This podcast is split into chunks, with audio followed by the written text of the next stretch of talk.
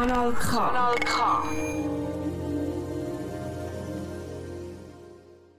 Hallo und willkommen bei Dosis, deiner Literatursendung. Und zwar schon der letzten Episode von dem Jahr 2021.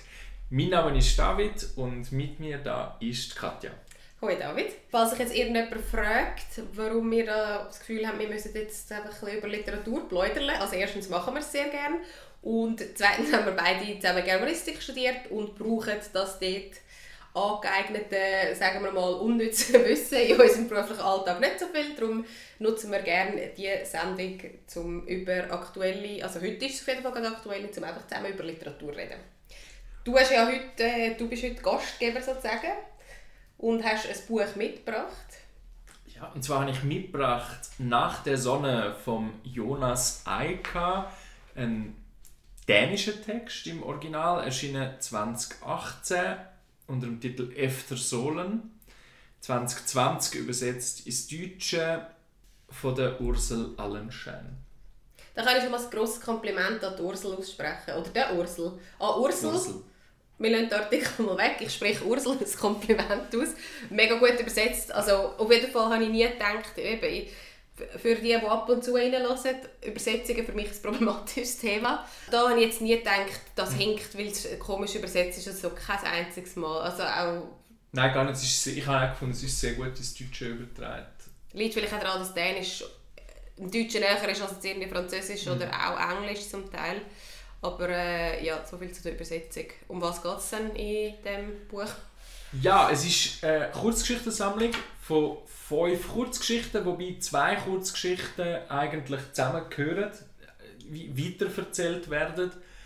Man könnte auch sagen, dass wahrscheinlich alle diese Kurzgeschichten in einer ähnlichen oder sogar in der gleichen Welt spielen. Es ist aber, es wird selber der Verlag schreibt weder Roman noch Kurzgeschichten noch irgendetwas drin drauf. Also ah, stimmt. Hast du irgend erst jetzt, wo du das sagst, ich habe einfach, also wir haben einfach behauptet, das sei eine Kurzgeschichte. Hast du das irgendjemand gelesen? Nein. Weil, ich meine, freche Annahme von uns. Das also haben wir jetzt im, wirklich einfach gemacht, weil... Im Klappentext, den ich dann auch noch vorlesen weil der das einfach wahnsinnig gut zusammenfasst, redet es von Erzählungen.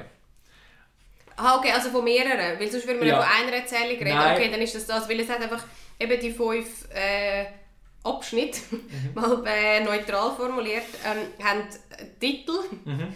also fünf verschiedene Titel, beziehungsweise einmal der gleiche. Und ich bin jetzt einfach, und weil es halt wechselt, weil es andere Inhalte sind, aber es könnte trotzdem eine zusammenhängende Geschichte sein, die nicht zusammenhängt. Absolut. also lies mal den genau. Klappentext vor, dann wissen wir alle, um was es geht. Mehr oder weniger. Ein IT-Berater stellt fest, dass die Bank, für die er arbeitet, mitten in Kopenhagen in einem Krater versunken ist. Ein Ehepaar lässt sich in der Wüste Nevadas nieder, wo die Menschen auf das Erscheinen von Außerirdischen warten. Eine Obdachlose findet in den grauen Trümmern Lompens ein Zuhause und verliert es wieder. Und unter dem knallblauen Himmel Cancuns tragen scheinbar gefügige Beach Boys den reichen Urlaubern die Sonnenschirme hinterher. Fünf sinnliche, geheimnisvolle Erzählungen über dunkles Begehren und kapitalistische Ausbeutung, über Liebe, Hoffnung und Solidarität in einer unsicheren, technologisch flirrenden Welt, in der Körper, Himmel und Licht die einzigen Konstanten sind. Ja, jetzt ist eigentlich alles gesagt. Gut, wir können, okay, wir sind fertig. Danke vielmals fürs Zuhören. Ja, wenn Sie für sich halt bis nächstes Jahr. Papa. ähm, es ist aber wirklich sehr ein guter Klappentext. Mega. Ich finde, die sind nicht immer gleich gut. Gar nicht. Also es ist relativ aussagekräftig, insofern dass das möglich ist. Und ich, jetzt, ich bin jetzt gerade auf dem Gedanken hängen geblieben, weil alle die Geschichten spielen auf ganz unterschiedlichen Orten auf der Welt. Ja. Eben das erste in, in Dänemark und Bukarest und dann äh, in Mexiko in London und in den USA. Mhm. Und es könnte wirklich sein, dass das einfach das eine Welt ist und einfach so, man zoomt mal da mhm. an, dann geht man wieder raus, dann zoomt man auf London rein und ohne dass die Figuren etwas miteinander zu tun haben, können mhm. sie einfach parallel existieren eigentlich. Hm, jetzt finde ich es gerade noch viel besser.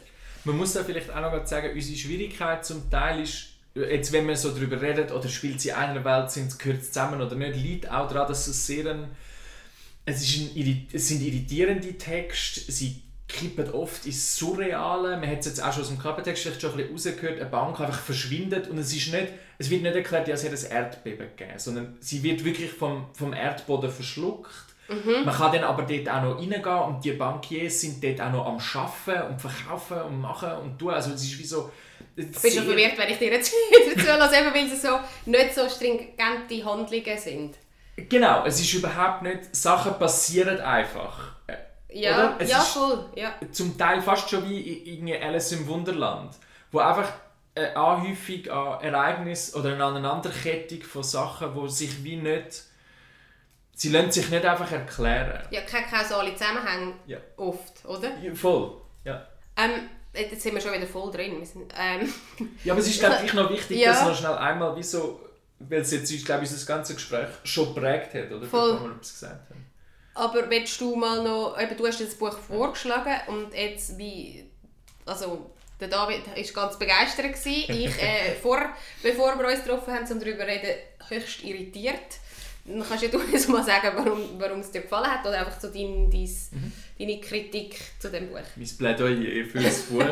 ähm, ja, ich muss sagen, ich habe einerseits wirklich gefunden, ich finde es ist äh, sprachlich u- unglaublich stark. Ich finde es wahnsinnig toll zum Lesen und ich lese sehr gerne äh, so Bücher, die einen irgendwie irritieren, die irgendwie schräg sind, die vielleicht auch nicht ganz aufgehen oder die einen mit so einem fragenden Gefühl hinterlassen.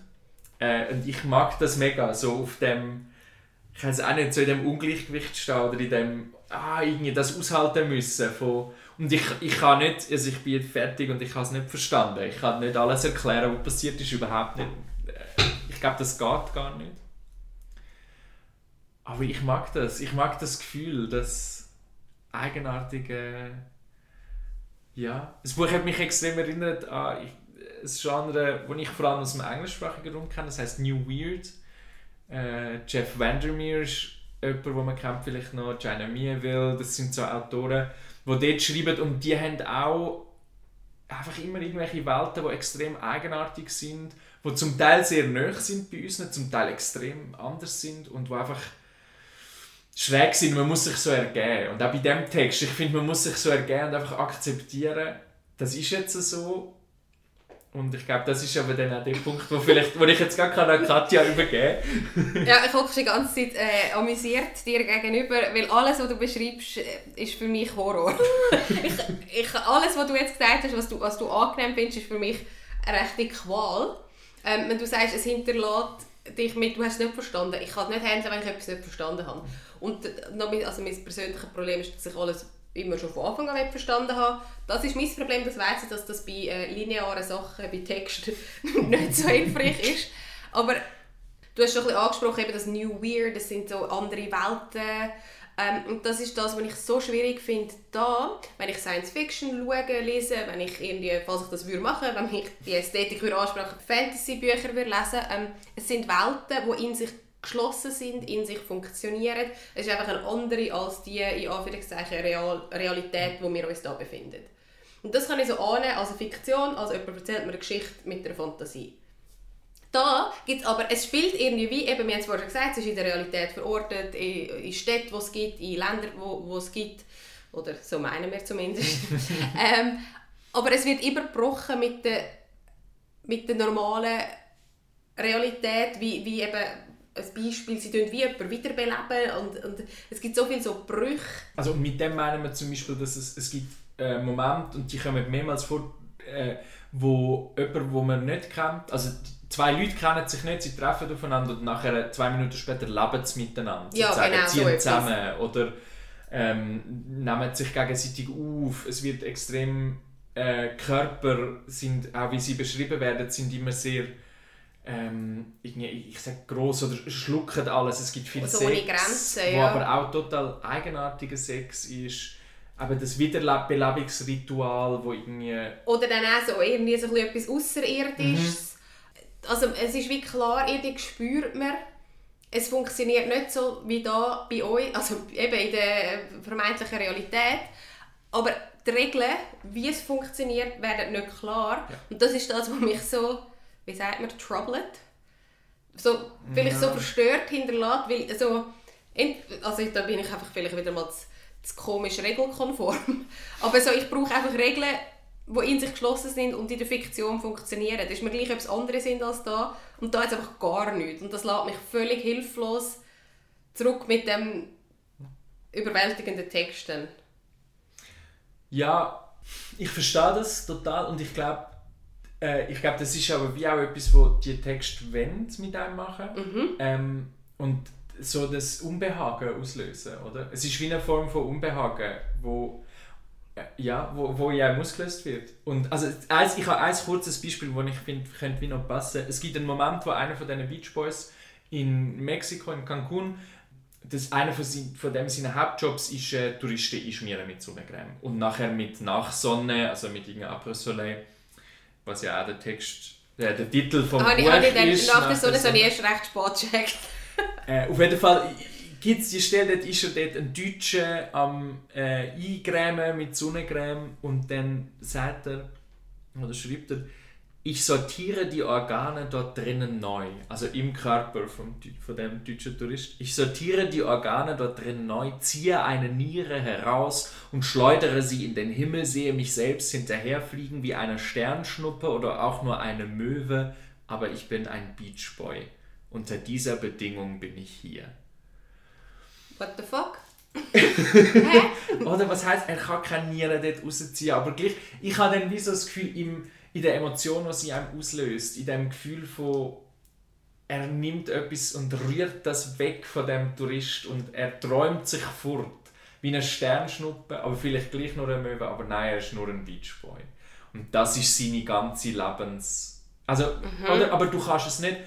Es ist nicht wie irgendwie, keine Ahnung, Goethe-Gedicht, wo du jetzt kannst sagen, das ist das und das Versmaß und das heißt das und das und das heißt das und das und nachher hast du es erklärt. Ich übertreibe, das kann man natürlich dort auch nicht so einfach haben. Hm? Oder, oder das ist so das Versprechen. Und das geht da wie nicht mehr. Oder du kommst an so eine Grenze, wo du irgendwann nur noch musst sagen ja, es löst halt etwas in mir aus, aber nicht einmal das kannst du genau... Aber eben, das, das ist eigentlich schon das Geilste, wenn Literatur etwas auslöst. Mir hat es in erster Linie Irritation, Verwirrtheit, Unbehagen und Ekel ausgelöst. Ja. Vielleicht können wir nachher noch ein bisschen auf die ekligen Stellen kommen. Aber äh, das ist ja eigentlich eine Leistung von einem Buch, wenn es es schafft, oder von einem Text, wenn es es schafft, so etwas auszulösen. Was ich einfach muss sagen, und, und darum liebe ich es, wenn wir so Bücher lesen für Dosis, es ist für mich kein Genuss gewesen. Ich habe es nicht gerne gelesen. Aber wenn wir darüber reden, bietet es halt mega viel und, und dann ist es wie nochmal eine zweite Lektüre sozusagen und ich schöpfe dann ganz etwas Neues daraus. Also ich finde, das ist nicht das Buch, das man für sich kann lesen und dann ist das gewesen, und dann, oder, oder ich habe das nicht für mich, dann habe ich das genossen, ein bisschen die Irritation gespürt und bin eingeschlafen. Sondern dann, dann, dann möchte ich, das, das ist etwas, was ich jetzt gerne würde literaturwissenschaftlich untersuchen glaub, aber, aber nur als Gegenstand von dem und nicht als für mich ästhetisches Mittel, um mich zu unterhalten. ich finde, es wäre mega ein gutes Buch für einen, ich sage mal, ein bisschen offenen. Äh, gibt ja, wir haben das, aber ich kenne auch andere Leute, die das machen. Die haben wie ein Literaturgrüppli mit Leuten, die einfach lesen miteinander. Ein Buch alle eineinhalb, zwei Monate. Das sind alles überhaupt nicht jetzt alles nur Germanistik-Studierende oder so, sondern einfach Leute, die halt lesen und man findet sich zusammen. Und ich finde, das wäre ein Buch, was super wäre für so etwas. Wo es mich total auch Wunder würde was Leute, die dann vielleicht ja, irgendwie am liebsten ganz andere Literatur lesen, was passiert mit denen, wenn sie so etwas lesen wie das.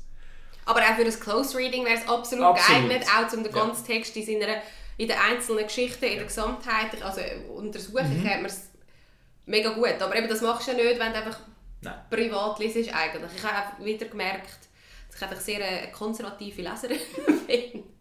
Nein, aber das ist einfach, ich meine, das ist ja auch etwas, wo, oder ich verstehe, wenn man das nicht unbedingt genießt. Das ist, das, also, ich glaube, ich finde es dann geil, weil ich die Ideen so geil finde und irgendwie so abgefahren, und das macht mir dann so Spaß, äh, dass ich so, oh, shit, ich komme auf das und irgendwie die Bilder und das, aber dass, einem- dass einem das nicht gefällt, ich finde, das ist jetzt nicht unbedingt konservativ. Also ich tue dich jetzt in Schutz. Ich finde wirklich, das ist irgendwie einfach, das gefällt einem halt oder nicht. Etwas, eben ob eine Welt oder nicht, lassen wir jetzt mal offen. Mhm. Etwas, wo aber recht gemeinsam ist, allen Geschichten, ist so die Stimmung. Mhm. Und ähm, ich möchte dich bitten, etwas vorzulesen, Ja, okay. wo man ähm, das recht gut, finde ich, oder einfach ein gutes Beispiel für wie die Stimmung so ist. Ich habe nicht vorher gesagt, Seite 114. Mhm. Das ist die letzte Geschichte, ähm, wo aber anschließt an die Handlung von der zweiten Geschichte. Die gehören wie zusammen, aber kommen in zwei verschiedenen Teilen vor. Der Himmel ist wolkenverhangen, der Strand noch immer von stummen Körpern bedeckt.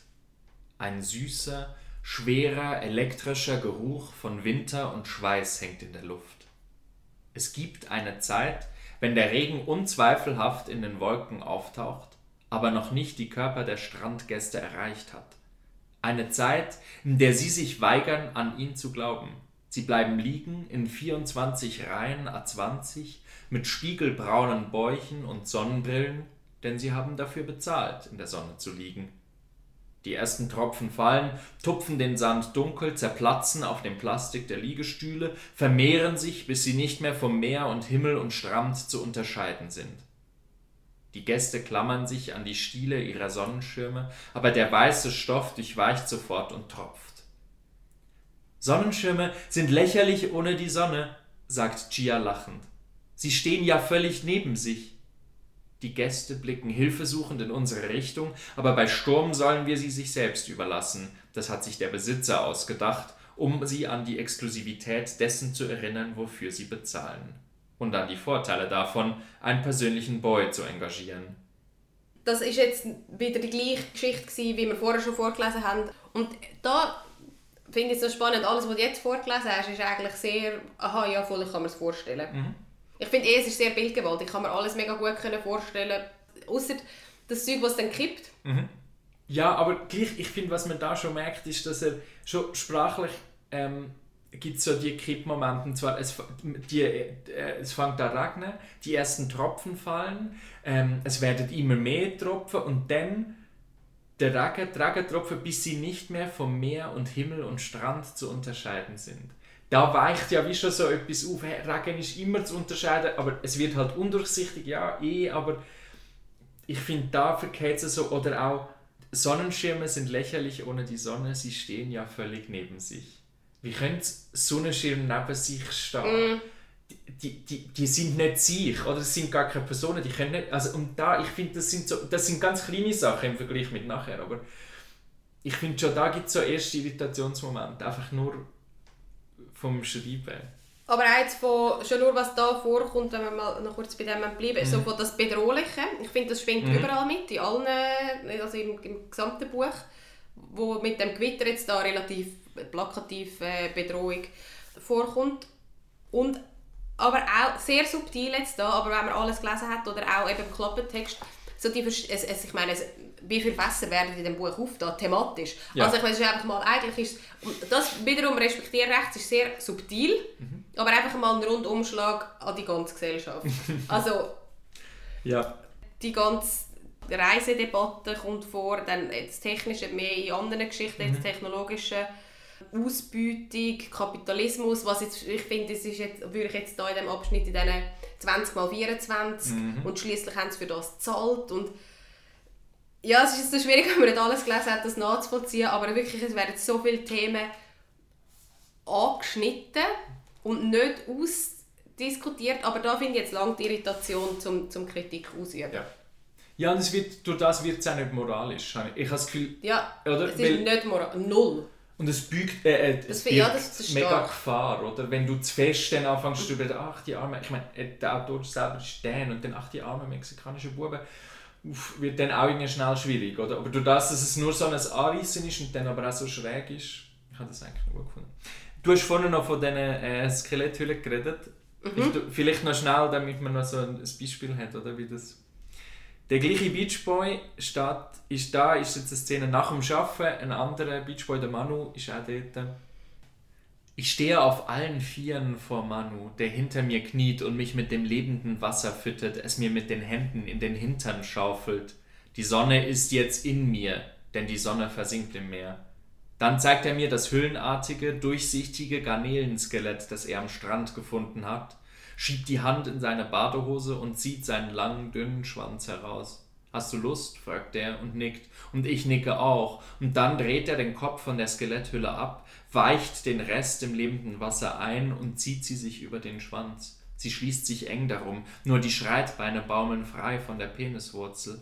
Ich lasse mich mit gekrümmten Rücken im Wasser treiben, so dass mein Hintern aus dem Wasser ragt, mache mich innerlich weich und spüre, wie er in mich hineingleitet, das Gefühl von etwas Geriffelten, Kribbelnden im Schleimigen, Kalten.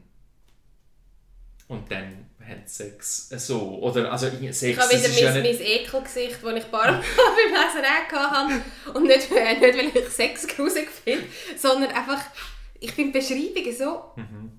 wüst. Also lustigerweise, als ich es daheim gelesen habe, ist das genau die Szene, gewesen, die ich vorgelesen habe, ähm, zum, zum erklären, warum ich so irritiert reinschaue. Weil, weil ich... Ah, ich habe fast kein Wort dafür. Ja, ich weiß auch nicht, ich finde, ähm, also ich finde das natürlich auch irgendwie, es hat etwas Ekliges, ich finde aber durch die, ich glaube das Fiese ist, dass die Sprache eben gleich eine Erotik hat. Oder dass die Art und Weise, wie es beschrieben ist, wird behauptet, dass es Erotik, oder es ist wie so, Aber der Inhalt ist es der eigentlich Inhalt nicht. ist es überhaupt Wie sie sich irgendwie nicht. ein Campus über ihre Penis stülpen. Oder was auch immer. Ja, oder es ist schrecklich eigentlich und irgendwie auch das Gefühl von etwas Geriffelten, Kribbelnden, im Schleimigen, Kalten. Uah. Ja, das ist, ja, es geht. Das ist aber schon sehr sexuell. Eben, es ist mega sexuell geschrieben, aber es ist so grusig und ich glaube, das macht es auch noch so noch zusätzlich irritierend. Macht die Körperlichkeit Ja. grusig. Mhm. Was ich ja eh finde, vielleicht. Weil es da so pinpointed ist. Ja. Aber ja, mega fest. Ja, das war jetzt eben eher ein Beispiel für, für etwas, wo man so gar nicht nachvollziehen kann. Eben, Es, hat- es ist nicht klar, was passiert. Es ist einfach so ein... Es ist... Ja, wow, jetzt, Es jetzt habe ich ist ein. Bild, oder? Es ist mehr ein Bild, wo irgendwie, Ja, voll. Ja, wo, wo, wo eben nicht, wo nicht nach der Regel kocht, wo wir sonst uns gewöhnt sind von der Literatur, dass das irgendwie Allegorien sind oder Metaphern oder irgendwie Bilder, die wir können entschlüsseln können. Und nachher haben wir etwas. Oder und können sagen, aha, eigentlich geht es da um das. Ja. Die, die, die, keine Ahnung, der Sex in dieser Szene steht eigentlich für den Verlust von der Unschuld, bla bla bla bla bla. Und das funktioniert da wie nicht mehr, oder? Weil es einfach nicht weil es Bilder sind, wo, wo, wo, nicht, wo wir nicht kennen. Was soll das mit dem Garnelen-Skelett? Und es löst etwas in einem aus und ich glaube, man kommt auf eine Spur, aber die liegt wahrscheinlich dann auch mehr in einem selber. Und ich glaube aber, dass es schon die Körper und die, aber dann plötzlich, es ist ja die Sonne ist in ihm, weil die Sonne versinkt im Meer. Es ist das, die Körper, die so eine, Unauf, äh, so eine Aufgelöstheit bekommen und so riesig sind oder so alles, die Welt in sich so aufnehmen.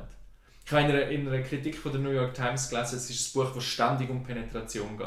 Und zwar reelle Penetration, also so wie da, aber auch irgendwie eine metaphysische, geistig-spirituelle Penetration. Ich finde, das stimmt total. Das stimmt absolut. Und du hast vorher angesprochen, dass dich also die ähm, mehr so mittelalterliche Literatur Groteske erinnert. Und jetzt habe ich mich eben gerade an ein Seminar erinnert, das ich mal hatte, zu «Der Ring» vom Wittenwiller. Auch Ich glaube, ja. wo, wo es eben darum geht, es ist alles so körperlich, sämtliche Grenzen, und Körper sind ja eigentlich einzige Grenzen, werden immer überschritten, es, ver, es vermischt sich alles, alles geht ineinander über, wird zu einem und es ist einfach, das, ist, das finden wir dann vielleicht einfach grusig. Ja, das hat ja auch etwas Grusiges. Oder das ist, es ist auch gierig. Oder wenn Mhm. ein Körper mehr in sich aufnimmt, als er sollte. Das ist so. Also im Negativen nennt man es dann Gier. Eine Sünde, oder? Eine von den sieben Todsünden. Was, was mir vorher noch Also, hm, ja, ist, wo, wo du gesagt hast, eben, es sind nicht Metaphern, es sind nicht Allegorien, es sind nicht so Stil, also, oder so Bilder, die wir kennen, literarische Bilder. Und ich glaube, da bin ich so, also sind wir wahrscheinlich alle, weil es einfach so trimmt drauf, so zu lesen. Mhm. Ah, ja, ich habe das entschlüsselt, so blöd gesagt, ich habe es gecheckt. Und da bleibe ich einfach völlig Mhm. unbeholfen zurück, weil ich check's nicht. Ja, mega. Es, es, es, äh, es führt einen auf so einen flimmernden Zustand. Oder? Und irgendwie- eben es sind nicht mal die also nicht nur, dass in der Welt, in der äh, fiktionalen Welt, Mhm. dass es Regeln gibt, auch die Regeln zum Rezipieren Ja. gibt es irgendwie nicht. Auch das wird gebrochen. Mhm. Ah, schon verdammt spannend. Ah, Es ist mega. es ist spannend. Äh, Körperauflösung äh, erinnert mich jetzt nur, damit wir nicht immer nur über die Mexiko-Geschichte reden. Es gibt noch eine andere Geschichte, das ist die, äh, spielt in der Wüste in Nevada ähm, und die wartet auf Außerirdische. Das ist ein Dorf, wo irgendwie alle auf Außerirdische, oder ist eine Kleinstadt, wo alle auf Außerirdische wartet, in der Nähe von der Area 51. Man kennt das und das sind halt irgendwie so True Believers, wo jetzt irgendwie dort halt auf irgendwelche Aliens wartet. Und die, Hauptfigur, also die Figur, die in dieser Geschichte vorkommt, findet tatsächlich irgend, wahrscheinlich ein Alien-Artefakt, einen Sender. Und dort gibt's alle Tiere werden wie dort angezogen, Pflanzen, und die wachsen so um den Sender herum, oder werden wie so eins mit dem. Und der macht so ein Geräusch. Und er will dann wie der Sender werden. Und schneidet sich ein Loch selber in, sein, ähm, in seine Stimme. In die Kehle. In die Kehle. Ja. Und tut dort wie ein Stück von dem Sender rein und verbindet das wieder mit sich und probiert dann den Ton nachzumachen.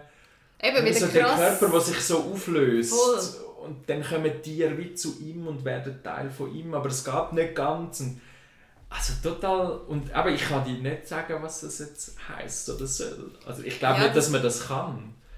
Aber auch da, eben, das ist so, hey, meine Ding so, hey, jetzt müsste er doch tot sein, er hat sich gerade den Hals geschnitten. Aber nein, und, und nachher geht er dann wieder heim. Und das hat aber auch, das ist so sehr, ist ja sehr einfach beschrieben worden, wie er jetzt dort angeht zu dem Sender, das ist alles ein bisschen unklar. Und nachher kommt aber ein Bild von einem so absolut klassischen UFO, wo oben runterkommt. So als, was ist die Form? Ich schaue gerade da gerade aus und schaue ihm David seine Lavalampen an. Es hat äh, so etwa die, eine Form in diese Richtung. Und dann unten auftut und so das... Ah, Wahrscheinlich wäre es im Voll. Film, dass das Licht oben runterkommt und dann die aufsaugt. Und ich habe dort gemeint, er sei jetzt aufgesogen worden und dann plötzlich geht er heim zu der Frau. Also ich hoffe, man kommt ein bisschen daraus, wenn man uns zulässt, aber das sind eben alle die, die Brüche. Und zu Brüchen möchte ich noch etwas sagen, weil da hat es etwas und ich bin ja sonst sehr kritisch gegenüber Selbstreferenzialität in Büchern, vor allem wenn es plump gemacht worden ist oder plump gemacht wird. Da aber sehr gut und das ist für mich dann, ich gerade noch umblättern, für mich ein bisschen, kommt etwa nach einem Drittel der Schlüssel gewesen, wenn ich das muss lesen oder was da passiert. Ähm, das ist sogar auch in dieser Geschichte in Nevada. Da schreibt er, der sich dann nachher mit dem Sender vereint. Oder schreibt nicht er, es ist äh, aus seiner Perspektive. Dieses alarmierende Gefühl eines Kontinuitätsbruchs, der ohne das eigene Wissen stattgefunden hatte. Plötzlich hinter dem Steuer hochzuschrecken, kurz bevor man in ein anderes Auto kracht. Das, das was da steht, ist das Lesen von dem Buch. Ja. Voll. Und das finde ich wirklich sehr, sehr geil beschrieben. Ähm, ja, das, das, das hat mir echt geholfen, der, der Satz.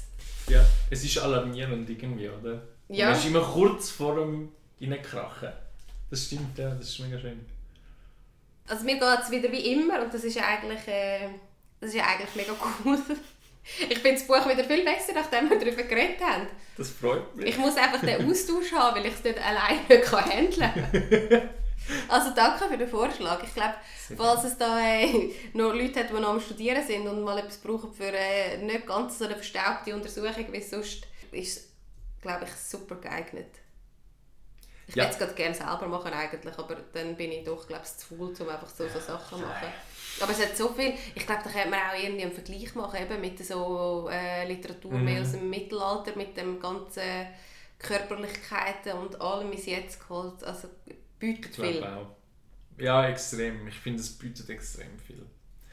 Aber es ist Winter, es ist immer noch Corona. Vielleicht können wir noch Bücher empfehlen, die ein bisschen friedlicher oder ein bisschen weniger irritierend sind oder ein bisschen Wo mehr... nicht Unbehagen, wo wir ja eh schon permanent haben im Moment, ähm, sondern eher ein bisschen äh, Wohlfühlen auslösen. Voll. Vielleicht hast du einen guten Vorschlag, ich weiß nicht. Ich habe einen Verzweiflungsvorschlag, wo ich das nach der Sonne von Jonas Eicher bei Holen im Buchladen hat mich noch eins angesprochen, wo in der Auslage war. Und zwar einfach, weil der Titel ist «Alles wird gut» und es ist schön blümelt. es sieht ganz positiv aus, es ist von der Nina Lücke. Ähm, noch aus dem Norwegischen übersetzt. Also ich bin so, so wild unterwegs, dass ich zwei Übersetzungen mit heimgenommen habe. Wow. Und noch ähm, eine Flasche Hershey's Schokosauce. Jetzt ist vielleicht auch klar, in welchem Laden ich diese Sachen geholt habe. Ähm, und ich habe angefangen, es ist auch da am Anfang erstaunlich viel um Körperlichkeiten, um äh, Hämorrhoiden gegangen. Also ich hoffe, es wird noch besser, äh, um den Titel auch noch erfüllen. Aber ja, ich habe es wirklich einfach gekauft, weil mich der Titel angesprochen hat und ich hoffe, dass irgendwann alles gut wird und wir ein bisschen aus dem Scheiß rauskommen, wo wir uns im Moment gerade ein bisschen global befinden. Ja. Ich habe ein Buch äh, zu empfehlen, das ich im März letztes Jahr gelesen habe, also, oder im April, also auf dem Höhepunkt von, oder auf dem ersten Höhepunkt von all dem, Von vielen. von vielen. äh, Was ist das Tiefpunkt eigentlich? Tiefpunkt, eigentlich ist es der absolute Wenn der einer von den Höhepunkt vielen. der Tiefpunkt wird. Ja, mm. Auf jeden Fall äh, ist das Buch, finde ich, äh, wie eine warme Umarmung. Oder wieso, äh, und ich finde, es wäre perfekt jetzt wahrscheinlich auch für die Zeit, wenn man äh, sich eine Tasse Tee oder ein, irgendetwas, ein warmes Getränk macht, sich einkuschelt in eine Decke äh, und dann einfach ein schönes Buch will lesen, wo überhaupt nicht sprachlich gigantisch ist, wo auch nicht, es ist schon gar nicht Metaphern oder Allegorien, gar nicht, es ist einfach ein schönes Buch. Ähm, es ist auf Englisch, auf Deutsch heißt es, es ist von TJ Klune, T-J und dann K-L-U-N-E. Das Buch auf Deutsch ist auch übersetzt worden, heißt Mr. Parnassus Heim für magische Begabte und auf Englisch heißt es The House in the Cerulean Sea. Und es ist eine Geschichte, wo äh, es ist so leicht fantastisch angehaucht, im deutschen Titel schon können entnehmen ähm, Es geht um einen Beamten und der schafft in der, in der Behörde für magische Kinder. Und der geht kontrollieren, dass die Kinder alles richtig machen, dass die gut behandelt werden, dass die die Magie nicht falsch einsetzen und so. Ein sehr ein stierer Typ Ga- eigentlich. Ganz leicht fantastisch, oder? Ja, ja, nein. Schon sehr, aber es ist nicht so mit Ritten, also weißt du, so Kampf und Drachen überhaupt nicht. Und er muss dann äh, in ein Waisenhaus das kontrollieren, ob das dort alles richtig läuft, weil von dort hört man ein bisschen komische Sachen. Und dann wird es einfach eine wahnsinnig herzerweichende Liebesgeschichte und so ein bisschen adoptierte Familie und einfach schön. Es passiert praktisch nichts. Es ist wie gesagt auch sprachlich jetzt nicht der Hit, aber es ist einfach ein schönes Buch. Ich habe wahnsinnig müssen weinen gegen das Ende, aber einfach weil es so schön war. Und so während jetzt in dem Elend, finde ich, kann man ja einfach mal etwas Schönes lesen. Absolut. Falls ihr Bücher habt, die wir mal besprechen oder Tipps oder irgendetwas, äh, freuen wir uns sehr darüber, wenn ihr uns das schickt auf Instagram unter dosis.lit. Und sonst gibt es glaube ich nicht mehr viel zu sagen, außer bleiben gesund. Nein, ja. Wir hören Ähm. uns im neuen Jahr. Wir sind zu hören auf Kanal K oder überall, wo es gute Podcasts gibt. Äh, findet uns, abonniert uns, schreibt uns eine Bewertung. Äh, Schreibt Kanal K, dass ihr uns super findet. wir wollen jetzt Witze, Eigenwerbung machen wir nie. Schöne Feste, guten Rutsch. Guten Rutsch und äh, Ade Messi. ade Messi.